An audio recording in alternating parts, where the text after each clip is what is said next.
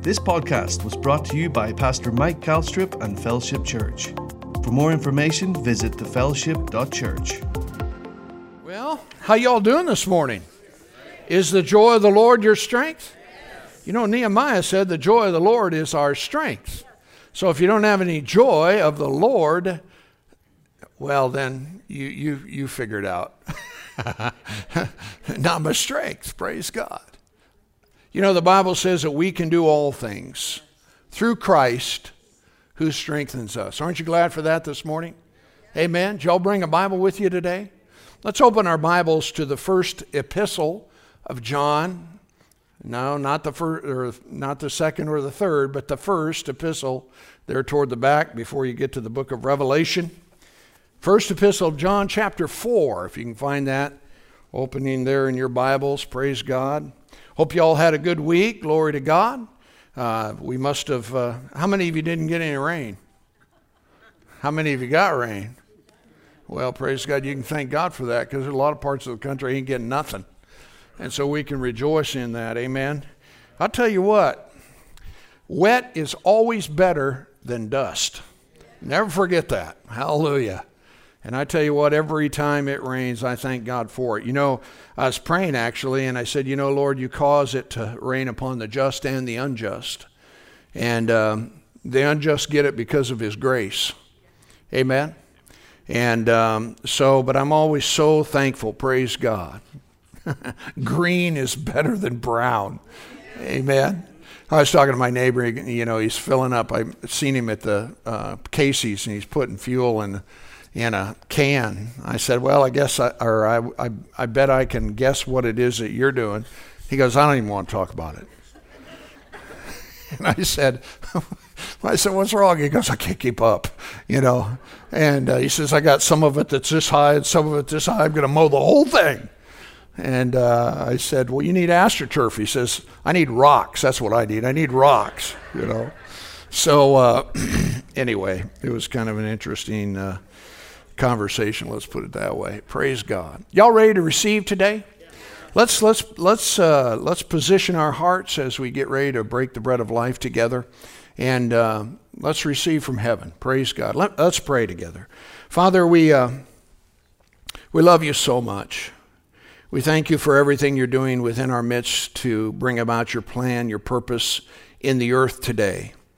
There's a great reason for us to rejoice, Father, because Jesus is coming again. And not only that, Father God, but each and every day, men and women's lives are being changed and transformed through repentance and a commitment to Christ. And so, Father God, we thank you for being a part of that process. We thank you for the privilege we have to be the carriers of life. That, Father, we are both the salt and the light of the world. And so, Father God, we thank you for your grace in every one of our lives. We thank you, Father God, that your grace is always sufficient for us as we carry out your purposes. And so we thank you, Lord, for your blessing today in Jesus' name. And everybody said amen. Amen. Praise God. Last week we shared with you a message entitled The Greater One. I'm telling you, aren't you glad you know the greater one? Yes. Amen. Remember Moses, you know, back there, uh, you know, he ran from the will of God. He kind of had an idea what he was supposed to be doing, but he kind of screwed it up because he did it in his own strength. He ended up going, you know, out in the middle of nowhere. He found himself a couple wives. He started working for his father-in-law. And then he was the keeper of uh, Jethro's sheep. And uh, he decided to go out on the backside of the desert. Well, he got up against Mount Horeb, which is the mountain of God. And all of a sudden, he had a burning bush experience. He had an encounter with the great I Am. You know, and the Bible says that, you know, when he's seen it, he said, I, I need to turn and see this great sight and why it is that the, the bush isn't consumed. Well, as soon as he did that, as soon as he turned toward God, how many of you know there's something to be said about you going or moving toward God? He said, if you draw near, near to him, he will what? He'll draw near to you. So when he turned to go, God spoke to him. When God saw him turn toward him. So if you got some questions in your life, if you're wondering about this, that, or the other, maybe it's time to, you know, stop looking around all over the place and turn toward him and ask him what it is that needs to be done. Can I get a witness? Yeah, amen. So he turns, and as soon as he did, the Spirit of God, or actually God himself, spoke to Moses. And he said, basically, I'm going to make a deliverer out of you. And he said, I don't think so. You got the wrong guy. How many of you have ever heard that before? Maybe you've said it. You know, the Spirit of God will speak to you and say, I want you to go talk to them about Jesus. Go, oh, you got the wrong guy. No, he's got the right guy or gal or whoever. We just need to obey. And so, you know, Moses is trying to slither out of this deal. I bet you he probably thought, man, I wish I would have never turned to go look at that bush. But the reality is, is that there was a destiny upon his life, just like there's destiny upon your life. You say, well, I'm nothing. You're something to him. Hallelujah. You're not a mistake. You're not a, you know, a, a, you know, whatever. You, you're, you're a purpose in God that he has for your life. And all the more reason for us, praise God, to pursue the will of God within our lives. Can you say amen? Amen. Yeah, amen. So anyway, you know the rest of the story. He said, well, you know, if I go and talk to, to, to Israel or even to Pharaoh, he says, who, who am I going to say sent me? He said, you tell him I am that I am has sent you. Hallelujah. The great I am, almighty God, glory to God, the greater one. And the Bible scripture that we're reading here this morning from First John chapter four, verse four says, greater, everybody say greater. Greater. Greater. Well, first of all, it says, I'm getting ahead of myself here. You are of God, little children. Hallelujah. Everybody say, I'm one of his. Say it again. You're one of his. You are of God, little children, and have overcome them. Why? Because greater, everybody say greater. Greater. Greater is he that is in you than he that is in this world. Glory to God. Everybody say it together. The greater one, greater one. Indwells me. Indwells. Praise God, he's in you. And John is pointing to the fact that the reason that you and I overcome, the reason that you and I can have victory, the reason why you and I can have good success, as the Bible describes it, is because of the greater one who is in us. Glory to God. Such a marvelous, powerful, epic, if you want to call it that, experience or encounter there is in being born again, to experience the very life and the nature of God, to not only have his life, but to be forgiven of all your sins, to be washed in his blood. You know, only God can do that. I said only God can do that. God supernaturally cleanses us and makes us a new creation in him. The Bible says that if any man be in Christ, he is a new creation. So if you're born of the Spirit of God, you are a new creation. You're not going to be. You are a new creation. And the Bible says that those that believe on the Lord Jesus Christ, that become born again, Jesus said that he and his Father would come and make their home, listen, in us, in you. Hallelujah. That's why the scripture says you are of God, little children, and have overcome them, because greater is he that is in you than he that is in the world. Now, when you read the context of this scripture, you know, you see when it says you're of God, little children, have overcome them, the them he's talking about in that scripture is the false prophets of, or the antichrists. You know, the Bible says there are many antichrists, same spirit, you know, the spirit of Antichrist that, that comes against the church, that comes against the believer, that comes against Christianity, that comes against God himself, anti-Christ. Why? Because Christ is the one who defeated, glory to God, defeated Satan and all of his cohorts and made you and I more than conquerors through him that loved us. Hallelujah. So he says, greater is he that is in you than the false Christ or the false prophets are in the world. You know, a lot of times people, you know, they, they, I, I, you, you need to look at things in a more comprehensive kind of way. Because a lot of times we talk about false prophets where we usually confine them to, to the um, uh, context or the uh, environment of the church. Well, of course, there are, you know, goofed up people that have all kinds of messed up doctrines, and they're trying to tell you it's the truth, but it's not, you know what I'm saying, in the church. But, you know, there, there are, are, are um, uh, false prophets in the world. You know, the narrative and everything that you hear going on right now, it is being derived from the spirit of Antichrist, all of it. It may, it may manifest itself in all different kinds of ways. You know, it may be said in this way or that. There are different narratives that they're pushing to try to convince people otherwise. Huh? But thank God, greater is he that's in us than the spirit and the devil that is in them. Hallelujah. Now, so, so there's no need as a child of God to be disheartened. Amen? Because why? Because we win. I mean, I don't care what the world says. Glory to God, Jesus is coming again. And I'm going to, you know, occupy until he comes. Hallelujah. Woo, glory to God. I mean, that stirs my heart. Because glory to God, the greater one is in us. And, you know, the reason I'm trying to stir you up a, a little bit along these lines is because we're not very conscious of that.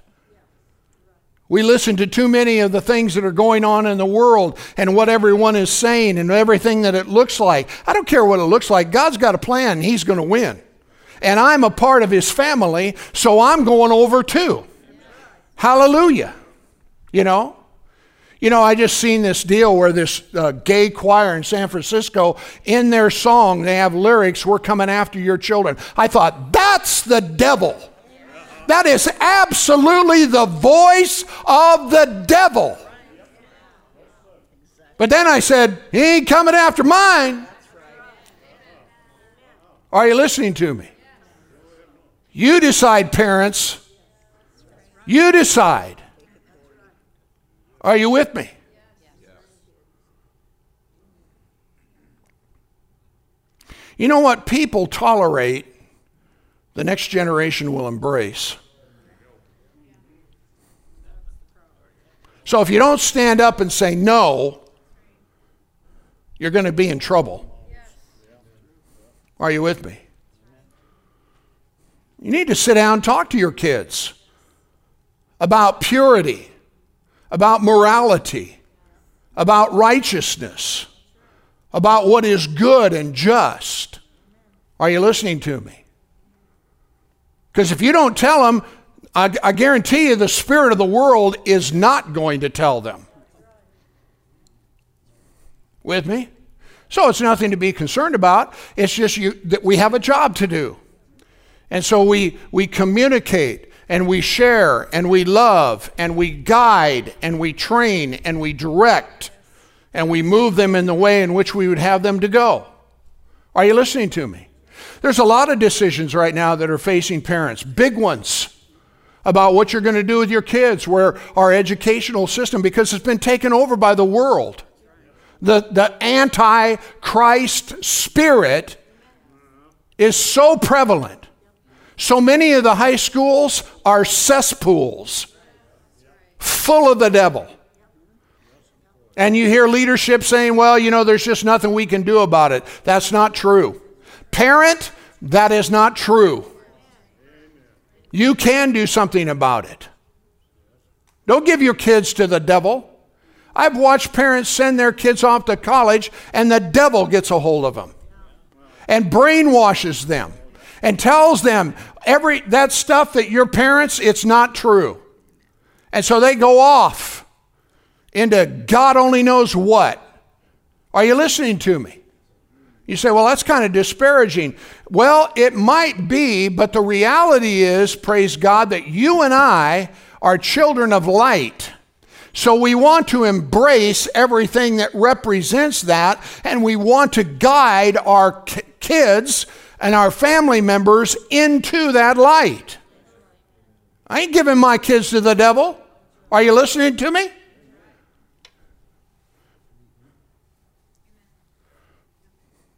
What a lie. There are so many lies in the world today. But again, you have to think about it in a more comprehensive, broader kind of way. Because the world, they're preaching, quote unquote, their, their doctrine.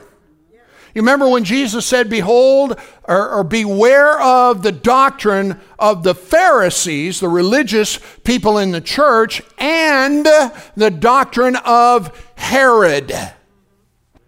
So there's stuff going on. You listening to me? You don't have to believe that junk, because that's all it is, is junk. You know, again, in a broad spectrum, or broad perspective, I guess, you know, for many, many years, you know, Oprah Winfrey was the pastor of the whole, all of America. You say, what? Oh, yeah. She told everybody, you know, what to buy, what books to read, she, you know, what was good, this is that. And I tell you what, people go out, man, and do it. Well, you know, toward the latter part of her, of that uh, tenure of her involvement with, you know, on television, I remember one time seeing her stand up and say, there are many different ways to God. Well, unfortunately, that's not true. Last time I read the Bible, Jesus said, I am the way. Are you listening to me? But they've influenced people to think in certain ways. And a lot of times all of that junk is for nothing more than because I want to be accepted. So I'm just going to, you know, speak of things in a general kind of way. You know, I don't know what she grew up as. I, you know, I, I kind of think that maybe she was a Baptist, but I don't know. But, you know, over time, if people don't follow, you know, closely, you know, to the things of God, you can get off into error. Man, this is really going a different direction this morning. Hallelujah. And another thing that we need to understand too, hey, hallelujah. Uh, another thing we need to understand too,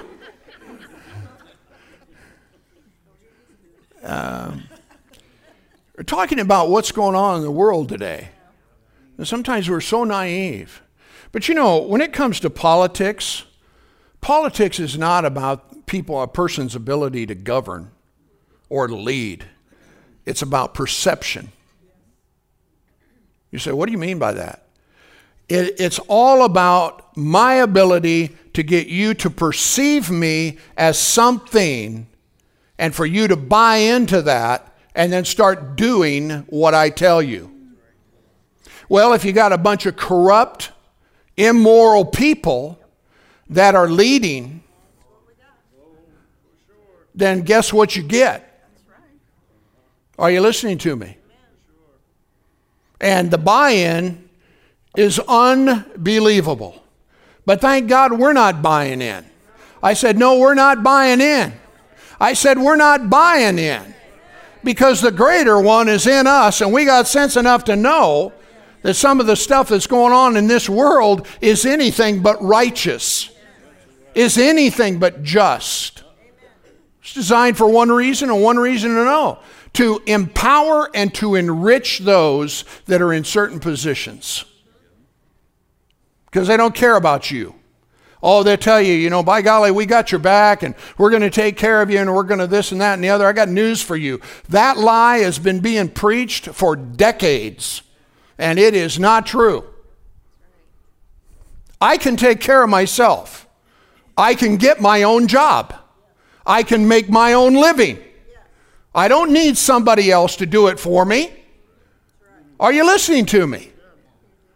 But what's happening is, is that people are believing the lie that they have to have an entity to help put them over. And that they've got this or that or the other that is so wrong.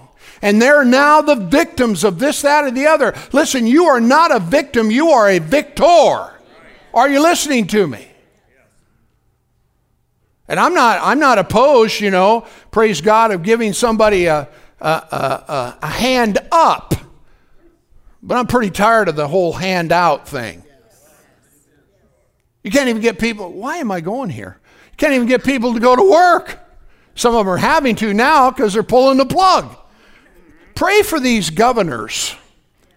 Listen, pray for these elected officials that embrace righteousness. They may not be perfect.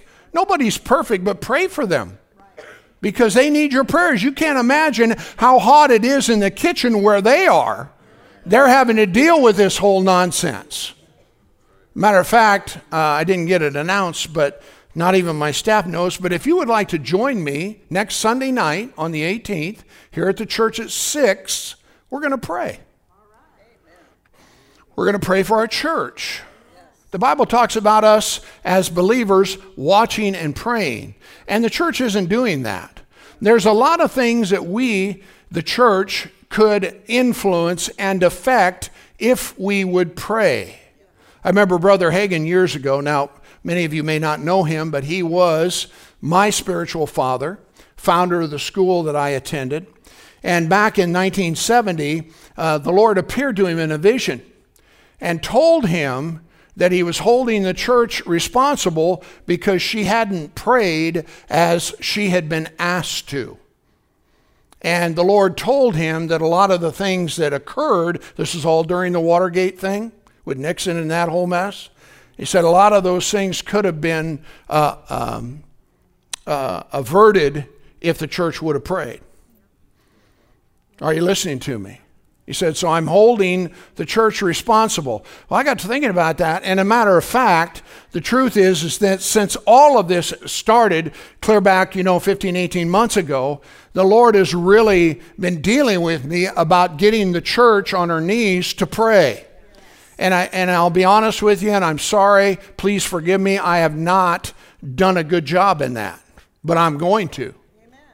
Because we have a responsibility, as I said, to watch and pray. People don't ta- think about when we're praying that you're actually watching, but it's actually a, a, a spiritual observing of what's going on so that the Spirit of God in us and through us can pray about matters where the devil is concerned so that the overcoming power of God can avert some of these things. Remember, you're salt and light. We're the salt of the earth. We're the light of the world. And so if the, the salt loses its savor, we're in trouble. So you and I are the preservers of life. We can impact and affect and thwart and stop so many of the things that are going on in the world today if, if, if, if, if we will give ourselves to pray. You know, it's, it is a sacrifice, kind of small really. We think it's a big deal. Yeah, you know, I don't really much feel like praying. I mean, yeah, no, that means I'm going to have to, you know, go back out there and, you know, that's a long way. So I'll just pray at home, you know. And then the T V pops on. You go, well, I guess I'll watch this. It never happens. Are you with me? Let's be a church that's about prayer. Are you listening to me? Praise God. And we're so we're going to pick that up and... Uh, And we're going to take that on because he wants us to. Amen. Glory to God. You know, we live in a delightsome land, everybody. You and I are blessed. Glory to God forevermore. So we can help to affect. You know, the thing is, is when everything looks like it's going sideways, our prayers can, you know, intersect with the problem, turn the thing around, and make it go in the right direction. Are you listening to me? They had Peter in jail one time, and they were going to bring him out after the feast or after the, I wouldn't call it a holiday, and they and and Herod intended to do the same thing to him that he had done to James, which he killed him with the sword. That means he took his head. And so after, after the feast, they were going to do the same thing. The Bible says in Acts chapter twelve that the church made prayer without ceasing unto God for him. So he's sleeping, you know, in chains or bonds between four guys, you know, and he's sleeping, and all of a sudden an angel shows up. Everybody say, thank God for angels. You say, are they real? Absolutely they're real. Did you know everybody's got an angel? Amen. You ought to thank God for your angel, because you've done a lot of dumb things. And if he hadn't have stopped things, God only knows what would have happened. The angel, the Bible says, kicked him, said, get up, put on thy, you know, clothes, and let's roll. And the Bible says that his the, the things that once bound him were no longer on him. And away he went. He thought he was in a trance, you know. You know, Peter was up on a rooftop earlier, and he was in a trance. He fell into a trance. And, you know, God used him to introduce the gospel to the Gentiles. Remember that whole story with Cornelius and so on and so forth? So, you know, he's not sure what's going on. But nevertheless, you know, this angel escorts him out. The Bible says the door is open of their own for them. I like this. Come on. You talk about the great I am. You talk about the greater one who indwells us. You talk about the one that can put you over in life. Hallelujah. The one that said, I will never leave you or forsake you. Amen. You know, this angel escorts him out there. Once they get far enough away, there's no problem. The angel disappears, and he stands there and goes, "Woo, wow. You would too." So he goes to the house.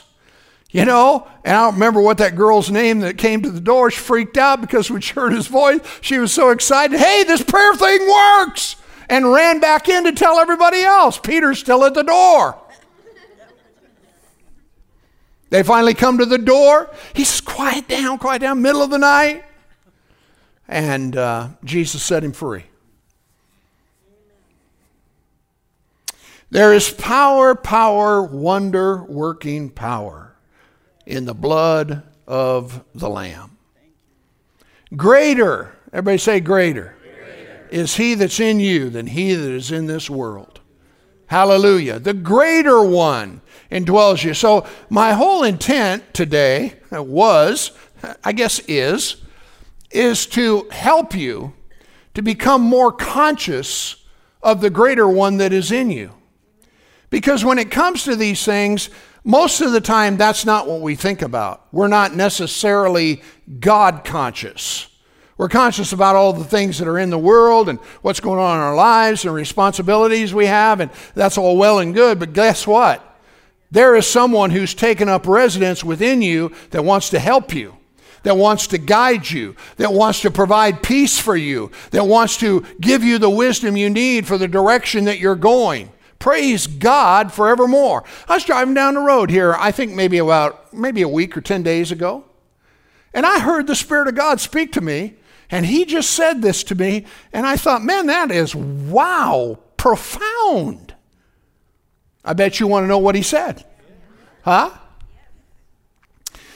He said that if you are a person that does not live in hope or have hope, you're looking at the wrong thing. That's wrong.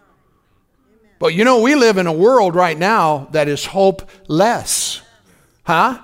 But listen, if you're a child of God, you are anyone but a hopeless person. So whatever it is that you are looking at, if it causes this sense of hopelessness in you, you're not looking at the right thing. Are you listening to me? Or you're not looking um, in the right place. Maybe is that, a, that, you know, he is our blessed hope. Are you listening to me? So, because when people have hope, they have joy. When people have hope, they have peace. Why? Because they're looking to their future, and they look at it and view it as being bright. Well, if you look at the world that's going on right now, there ain't nothing bright about this thing. Are you listening to me? But I tell you what, in Christ Jesus, our future is bright. Now, you know, the very, very best, the wildest that you could even ever imagine is in front of you. Well, the truth is you can't even imagine it. You know, Paul was taken up into the third heaven. I don't know what that level is, but it's up there somewhere. And he said, I seen things that I cannot even put into the English, well, Hebrew language to explain what it was like. Now get a load of that, baby. You talk about surprise, surprise. You talk about happy birthday. Woo! That day when you get ready to go, hallelujah. Oh, happy days. You hear about it all the time. Anybody that dies and comes back, they don't want to come back. Huh? Why? Because of the glory. Because of that which is yet to come for every child of God. And we have hope not only in the life that is to come, but we have hope in this life. Right. Amen. Hallelujah. Thank you, Lord. How many are glad you came today? So I just want to talk about living with the consciousness of his indwelling presence and, and to walk in the light of it. You know, because when, when, when you know that he's with you and in you, it changes everything. It's, it's an incredible game changer. Because, praise God, you say, the greater one is in me.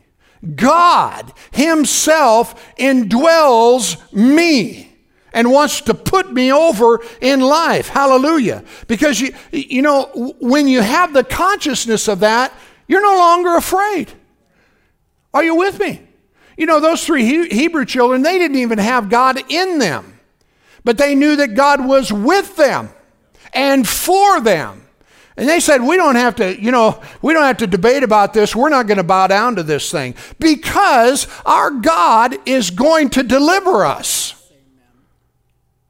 Not, not, well, you know, we're going to throw the dice. We're going to see what happens. And hopefully he shows up. No, he, they said, he will deliver us. And then they said, and even if he doesn't, hallelujah. Guess what? They were all in. Let me ask you an important uh, question this morning. Are you all in? Yes.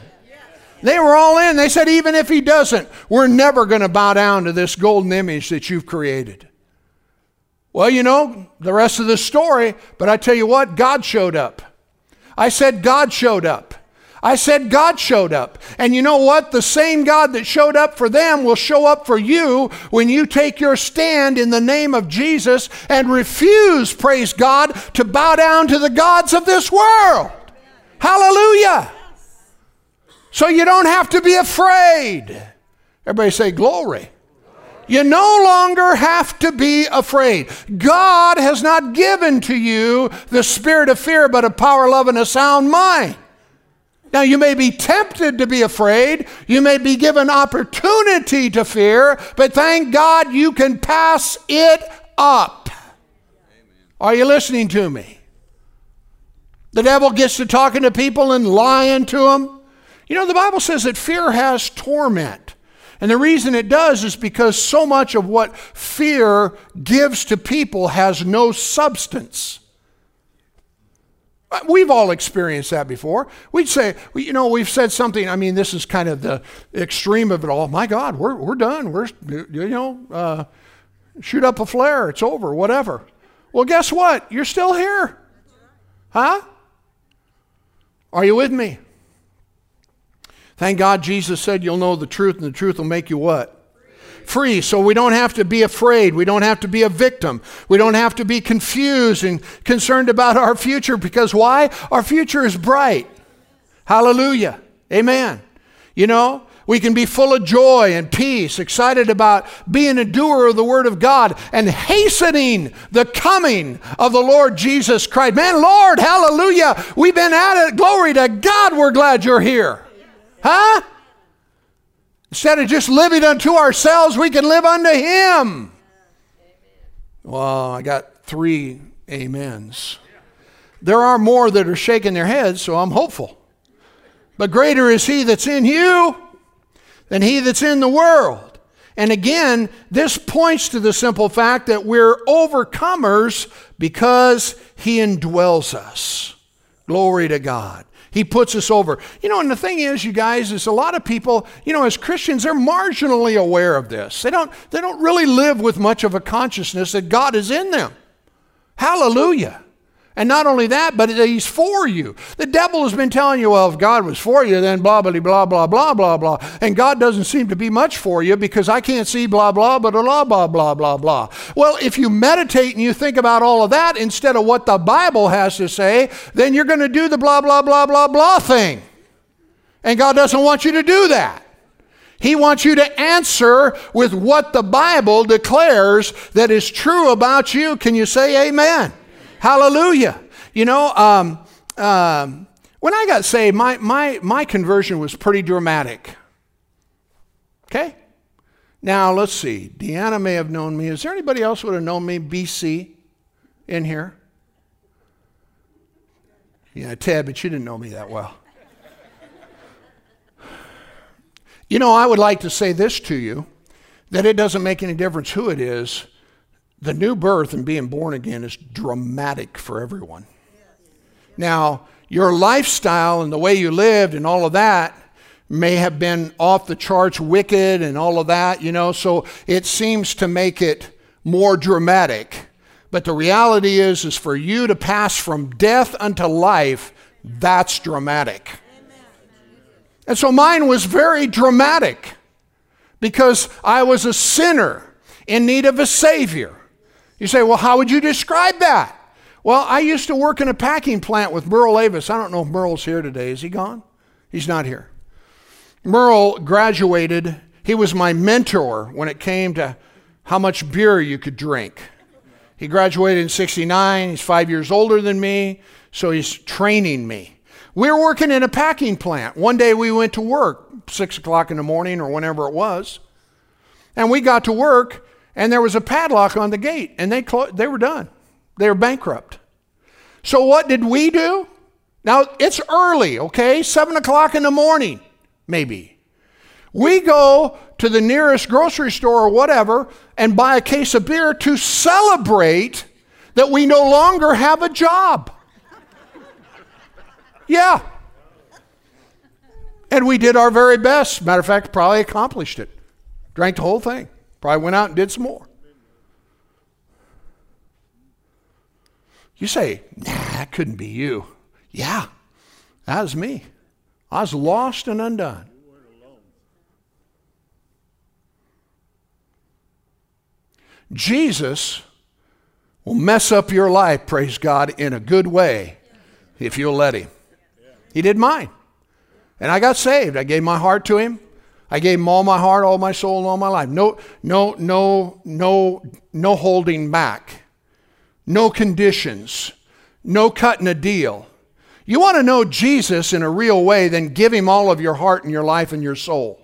If you're going to jack around with it, forget it, because he doesn't do those things.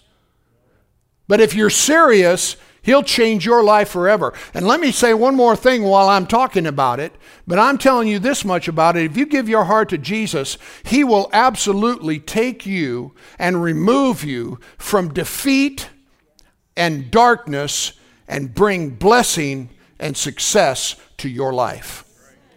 Absolutely. You know, say, well, yeah, but, you know, I see a lot of folk, you know, and they're not they're not really experiencing all that and that. That's because there's certain decisions that they haven't been willing to make because they got stuff they still want to hang on to, and I'm not talking about any of you. Let's talk about the people that aren't here today. But you know why people don't, don't move forward is because they haven't let go whatever it is that's going on in their life. Dude, that, that it doesn't work that way. Well, can't I just bring this along too? No. Remember Lot's wife. But if you're willing to give it up, then I tell you what, praise God, Jesus will change your life forever. And it's worth it.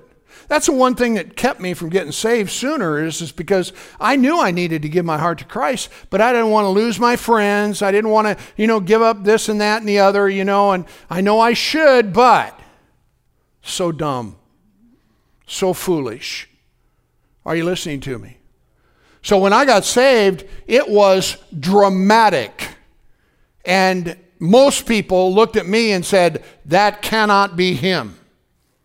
Matter of fact, most people thought I was a snake in the grass, a wolf in sheep's clothing, and rightfully so. But the proof of the pudding's, she did. You know, when I got saved, she, uh, he didn't get no saved. He just doing the doing the deal. But I did get saved. So the same guy that celebrated losing his job over a case of beer one night sitting in a bar and looks around and says, I don't belong here. I'd never had an uh, original thought like that in my life because I did belong there. That's why I was there. But something, someone on the inside of me said, you don't belong here. And I said it out loud. I verbally said out loud, I don't belong here. And I turned around and walked out the door and never returned. Now, as a nineteen-year-old kid, I suppose, yeah, I would have been nineteen. You say, well, you know, nineteen-year-olds, they do a lot of things. You know, this is just some emotional sweet pill kind of thing that happened to you, and I'm glad for you and all that and the other. Oh, no, no, no, no, no, no. You talk about real. You talk about the reality of God coming and changing a person's life. It happened to me. And it happened to countless others that are in this room here. Praise God. That's why you're here. And he's purchased you with his own blood for a divine purpose to live successfully for him. Are you listening to me? And he wants to help. You know, he wants to put you over. He wants to give you peace. Glory to God forevermore. Hallelujah. Everybody say it together. God has not given me a spirit of fear, but of power, love, and a sound mind. You know, when I got saved, like I said, it was dramatic. But you know, when I when he came to indwell me, he started teaching me how to live. He started teaching me how to behave. He started teaching me. I mean, it's like, how do I know these things? The reason was because he was in me. In other words, for the first time in my life, I had an intelligent thought about how I was supposed to treat her. You know, most people in the world, they live for themselves. They're taking pictures of themselves. It's all about themselves. Well, when you start living for Jesus, he starts turning your attention toward others. Huh? A, cam- a new commandment I give, that you love one another. And for the first time, I have an original thought with me about how I am to treat her. Those weren't really thoughts of mine before Jesus, because it was about me. Okay? Am I in the right house? Yeah. So he'll teach you, he'll guide you. You know, if you're a husband, he'll teach you how to be a good one. You know, if you're a wife, he'll teach you how to be a good one. If you're parents, he'll teach you how to be a good parent. If you're a kid, he'll teach you how to behave. Yeah. The Holy Ghost on the inside of us. You know, I started learning how to, you know, before, man, it was just like, you know, dog eat dog, whatever, you know. I remember this. One time, I'm reading this book. I don't even know what the title of it was. And, it, you know, I was trying to talk about success and how to have success. And they said, don't, don't worry about, you know, what it is that you need to do. It will come to you. You just sit back and, and the answer will come. So I sat back and the answer came. And what the answer was, start selling drugs.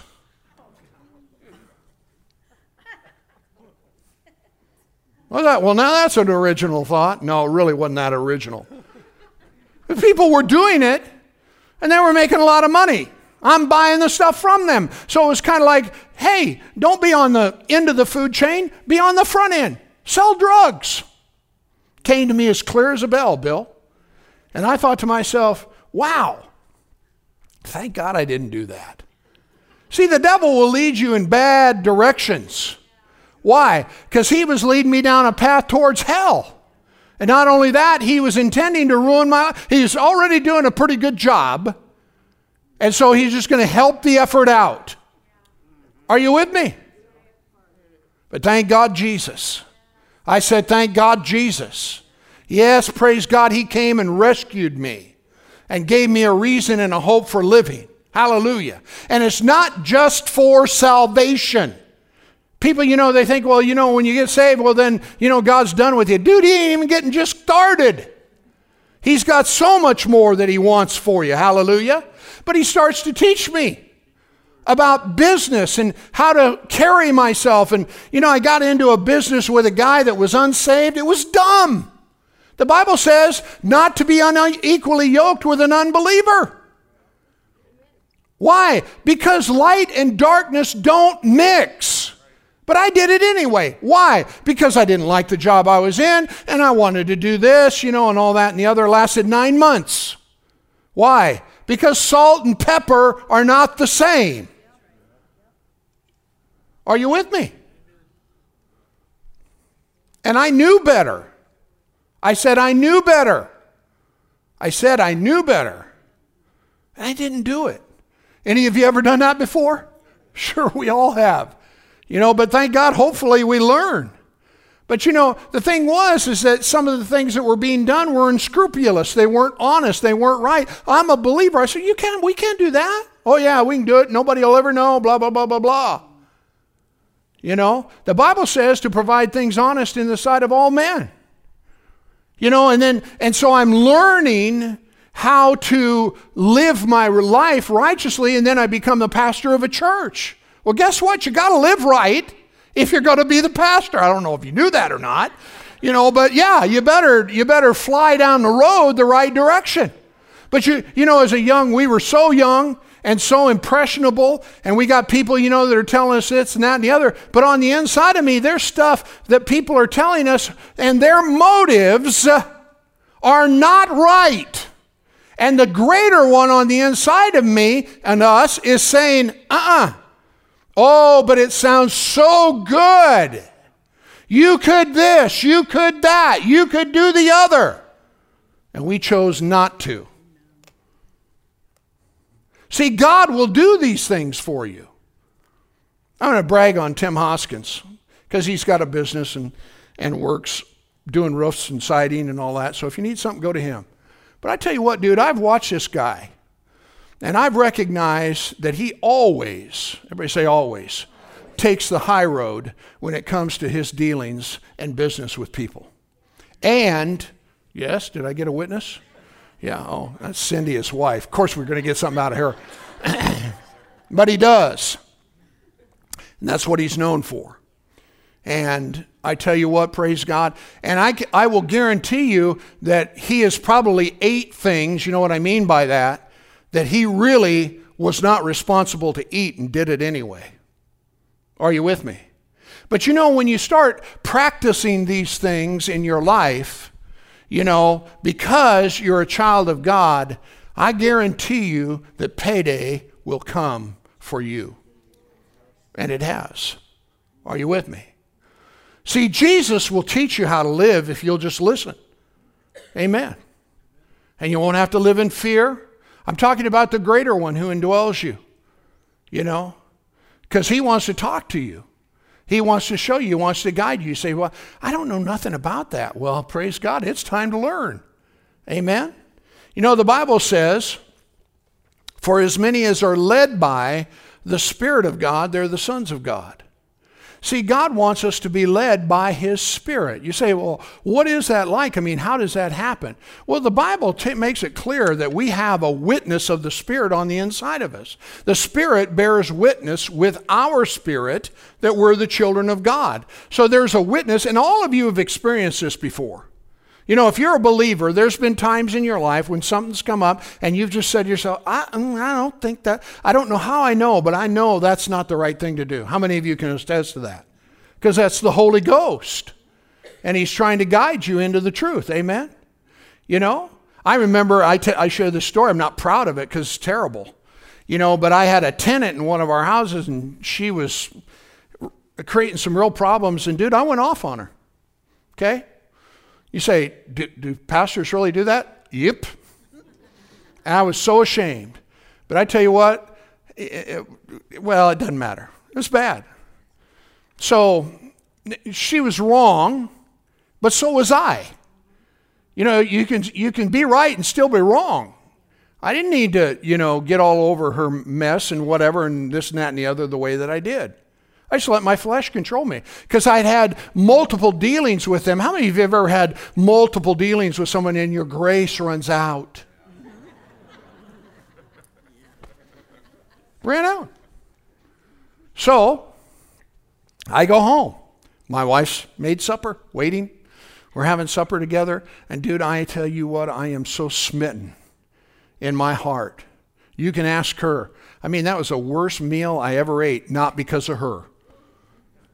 But I just, I finally said, I got to go back.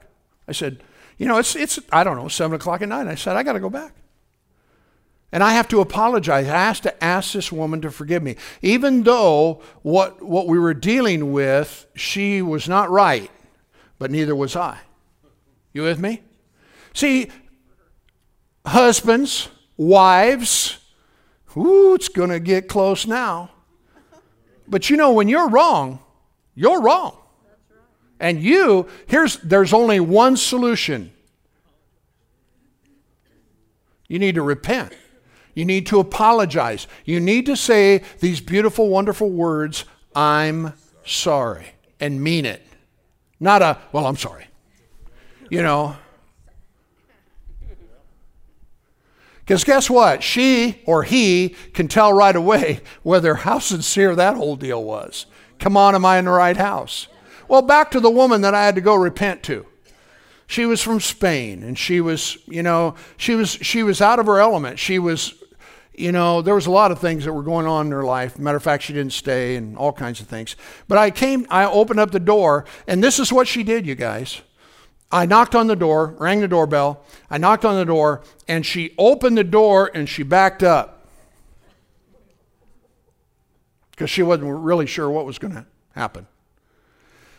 And I said, I can't remember her name now, but I just said, you know, I, I want to come and I want to tell you how very sorry I am, and I want to apologize to you, and I want to ask you to forgive me because the way in which I said what I said was not right whatsoever.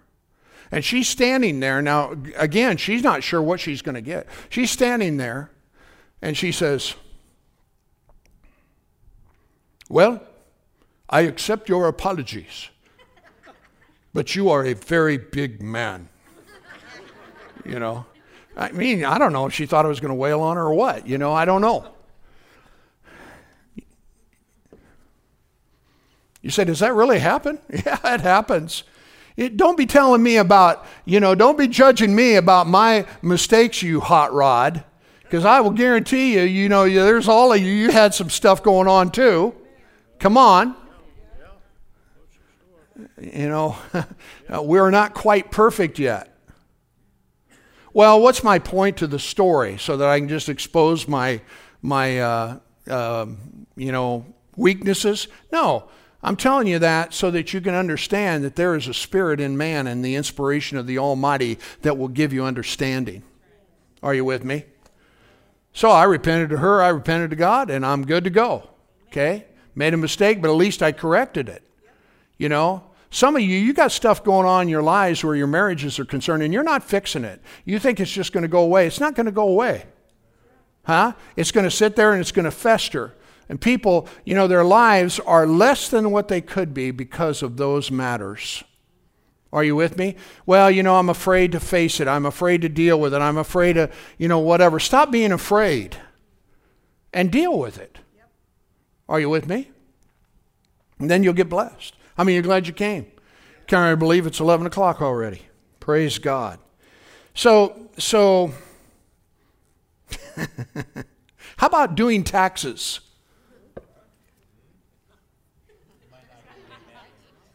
I'm sure there won't be many, uh, many amens. But you know, we're responsible to pay our taxes. Some people, Christians, don't pay their taxes. And guess what? That's sin.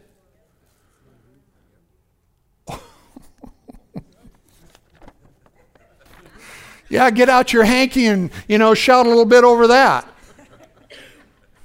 Now, you don't need to pay them any more than you have to pay them. I mean, whatever it is that you have in the way of, you know, uh, what do you call them? Huh? Deductions. Deductions. Get all you can. I'm all for that. But at the end of the day, baby, you know, the Bible tells you that you're responsible to do it.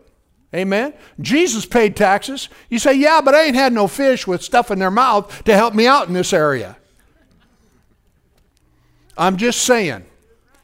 You know, I, I you know, the thing is, uh, no, you, you could cheat. You know, you, you don't have to tell them about that, you know.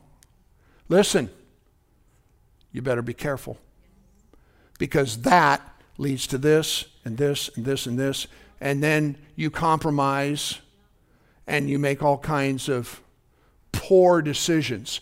And then you wonder how come you got hell going on in your house and in your life in other places. You say, wow, man, what a Sunday morning, July the eleventh.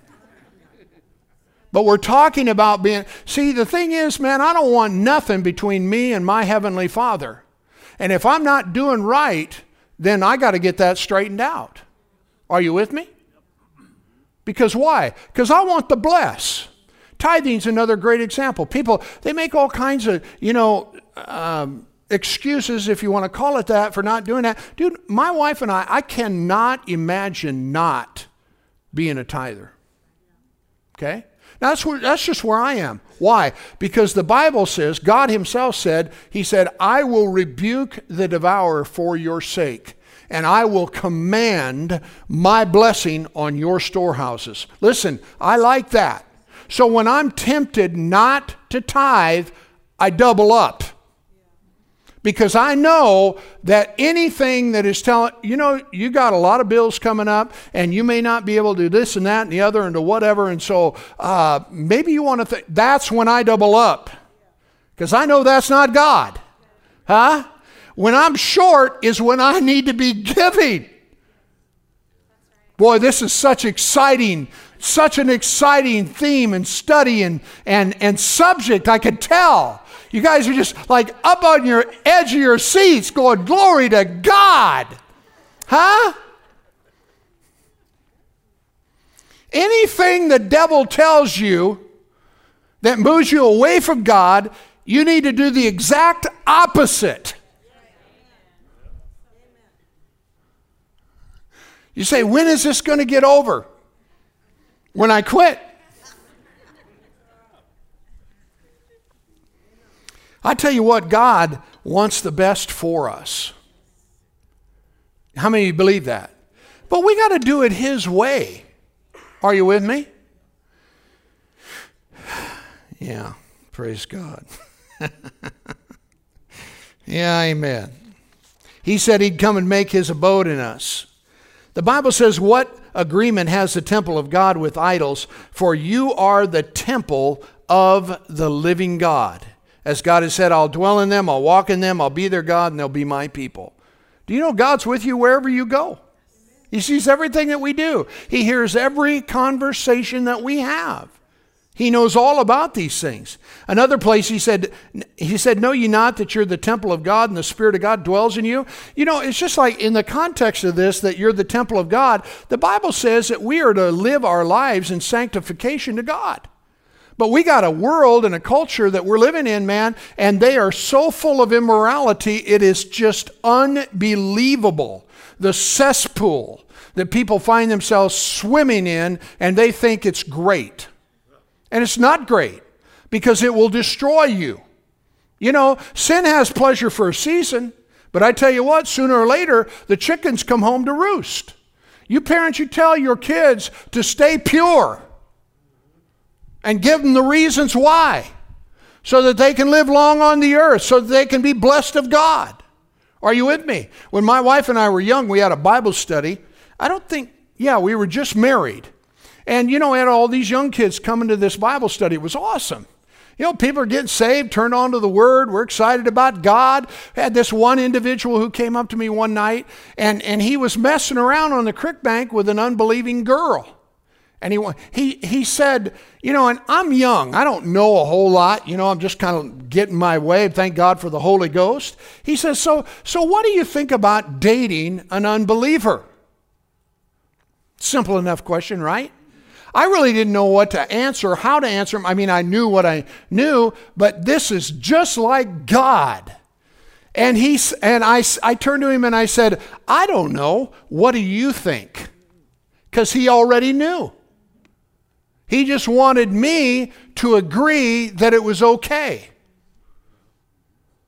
You know, in the Old Testament, God told the nation of Israel, said, don't, don't give your daughters to, to the heathen men, because they'll draw them away. And don't give your men to the heathen girls, because they'll draw them away. That's what happened to Solomon. Are you with me? Now, I know that's difficult. I mean, you know, as a parent, you know, and, and you're, you know, guiding your children and things like that. But he said, what fellowship has righteousness with unrighteousness? What fellowship or, or communion has Christ with, with the devil? You know, and I'm not, ta- I'm not saying they're the devil. But you know, they'll lead your children away. They'll draw them away. So this person that I'm telling you about that asked me the question, he starts dating her, he marries her, and they get divorced. It's an unhappy outcome. Why? Because light and darkness, they don't go together. Are you with me?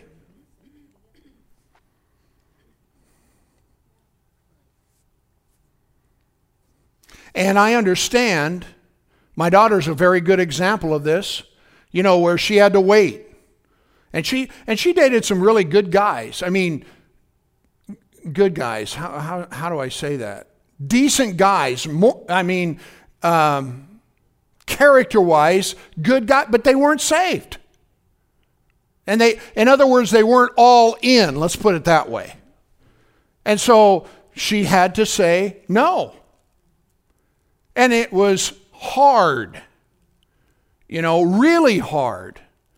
And here's a daughter that you're watching with a broken heart because of her decision to make this hard decision. And yet, praise God, you know, it was the right decision. How many of you know sometimes decisions are not easy? They are hard.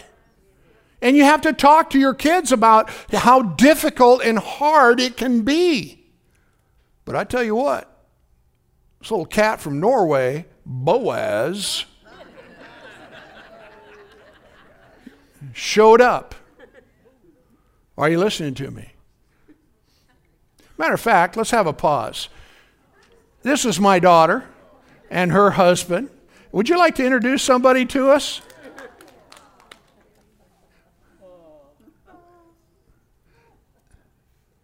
Who is he? Liam James. Amen. Little blessing. How much does he weigh now? You don't know. Huh? A lot more? Yeah, amen. Let's give him a big hand. Praise God. I'm telling off on you, honey. I don't know whether you've been listening or not, but but um, there's the result. Boaz. Yeah, Boaz. Amen. What do I mean by that? Somebody that loves God, somebody that fears God, somebody that's going to take the household and lead them in the way towards God. Are you with me? Amen. That's what you want. I said, Noah, that's what you want. You be a leader, buddy. God has got supernatural things in store for you, buddy. He loves your heart. And I tell you what, some really, really good things are in store for you. They are. Praise God. You know, it doesn't cost, it pays to obey God and to do His will. Now, my daughter, she had to wait a while. I don't know what Glenn was doing. He was dinking around, trying to figure out what which ends up, yeah. But he finally got a clue. Actually, no, it was, well, actually, Angela, you were in on that, weren't you? Yeah, little, little, you know, what do they call them people? Matchmaker, yeah, glory to God. Amen. Where was I? We need, okay, let me say this to you. Let's learn to follow the Holy Ghost. He's in there. Look to Him.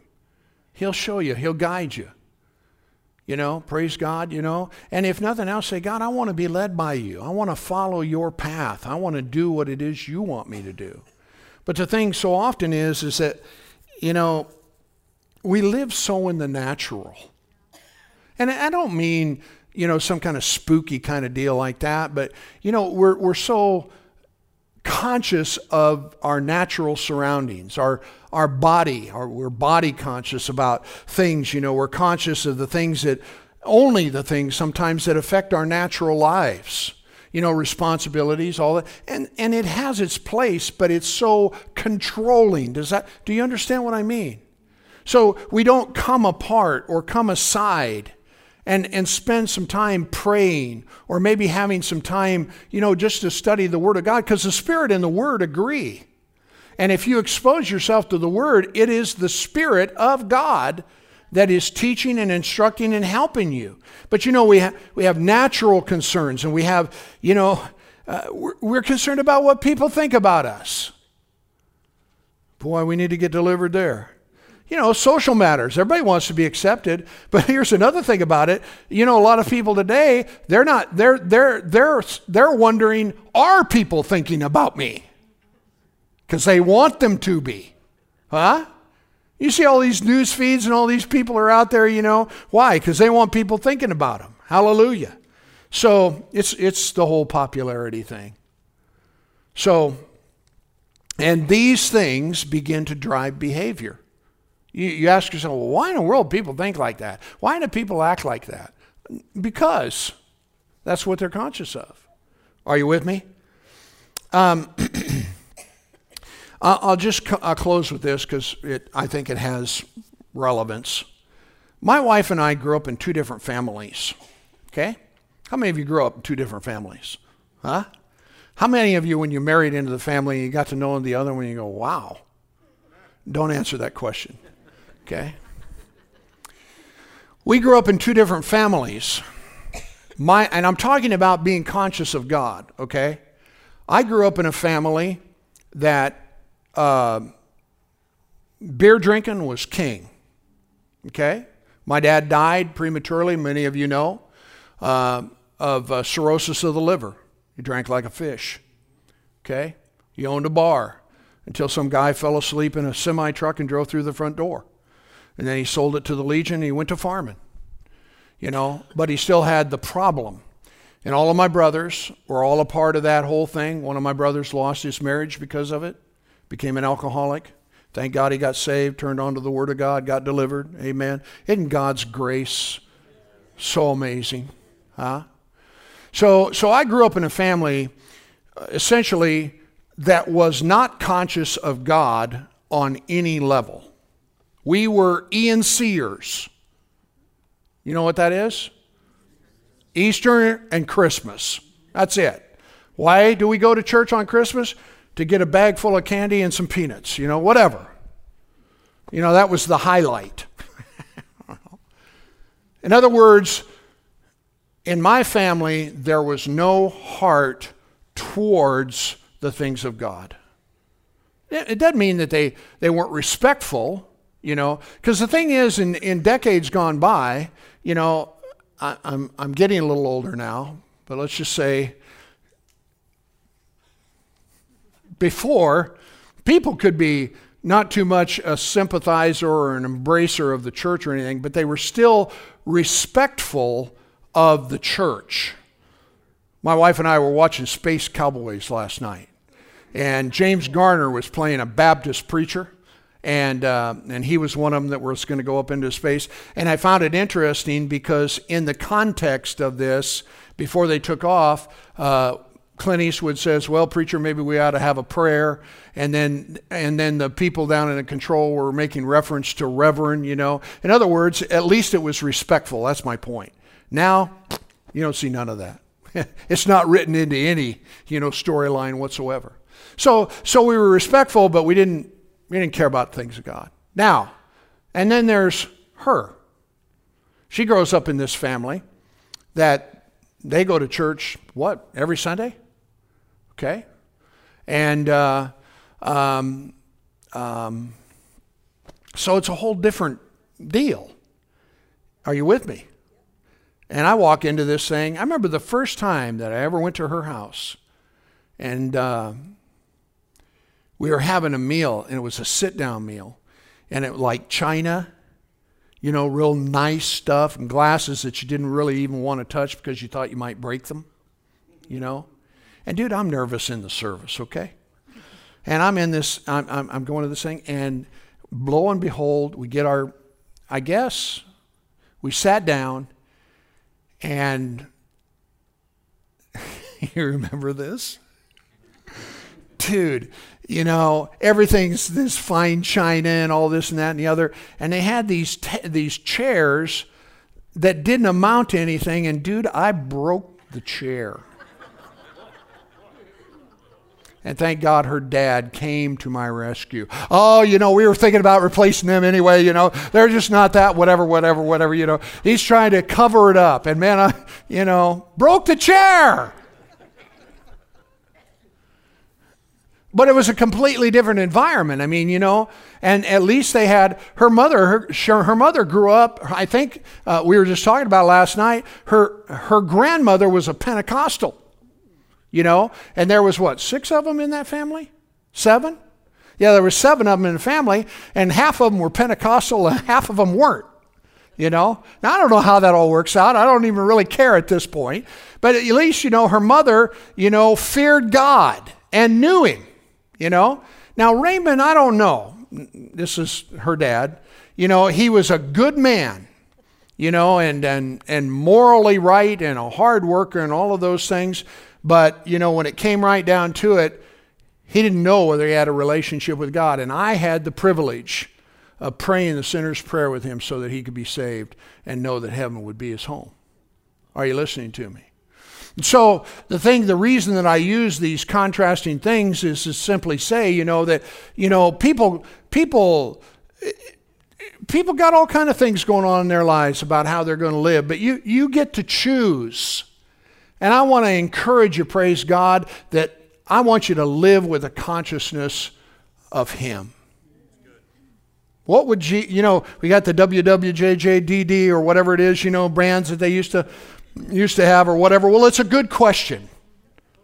What would Jesus do? Are you with me?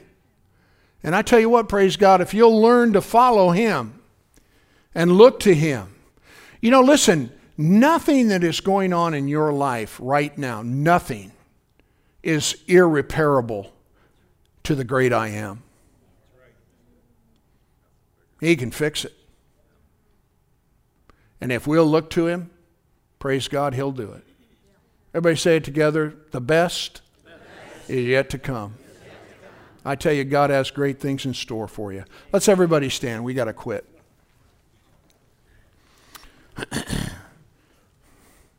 Does anybody know whether the uh, Virgin Galactica got off the ground? Huh? Anybody know? You say, well, I didn't even know Virgin Galactica was going off the ground. Oh, yeah, they do go in. Well, they were. You say, what a time for you to bring that up. That's true. You're absolutely right. But we can talk about that later. Praise God. Father, we love you today. And God, I'm so grateful for these, your people. There are people, Father God, who both know you and love you. And Father God, I know that you want the best for them. So to the best of our ability, we've endeavored to um, move them towards a consciousness of you. Father, I'm so glad that you're real in our lives and that you want to guide us into all the truth. So, Father, I pray for them and even those that aren't present here today, that God, by the Spirit of God, that you will begin to lead us and teach all of us in the way in which you would have us to go. Father, I thank you for helping men and women and even boys and girls, Father, to draw near and nearer to you, to look to you, Father God, for wisdom and guidance where their lives are concerned. And Father, I want to thank you right now for the blessing of God in every home, every life, every person, Father God, that is here today. Hallelujah. While your heads are bowed, your eyes are closed, no one's looking around, I want to pray for you. I want to pray for people that are afraid. Now, you know what we are afraid of Um, can be, uh, well, it can be all over the place, and that doesn't matter. But I tell you, God wants to minister to you and wants to set you free and wants to deliver you from fear because He has not given you the spirit of fear. You say, yes, but I just don't understand, or I'm concerned about this, or I'm afraid this, or whatever. Well, I'm just telling you that what it is that you are embracing or thinking about or experiencing is not from Him, and that God wants to replace that fear with His peace and His trust. So while heads are bowed, eyes are closed, no one's looking around, we're not going to, you know, make a big deal out of this, but, you know, God wants to speak to you, He wants to minister to you, and He wants to do something in your heart and mind right where you stand, praise God, today, as only He can. So while your heads are bowed, eyes are closed, if you've been dealing with fear, maybe fear about a relationship, it may be about a fear of future, or whatever it is, you say by your uplifted hand, Pastor, I have an interest in your prayer. Thank you, ma'am. God bless you. Yes, yes, yes. Anyone else? Thank you, Father. Yes, you can put your hand down once you've raised it. Thank you, ma'am. God bless you. Yeah, ma'am. Thank you.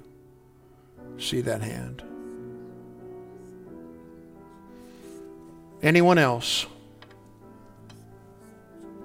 Yes, sir. Thank you. God bless you. Hallelujah. Thank you, Lord Jesus. Anyone else? Praise God. Thank you, Father. Hallelujah. Thank you, Lord Jesus. We'll just wait just for a moment here.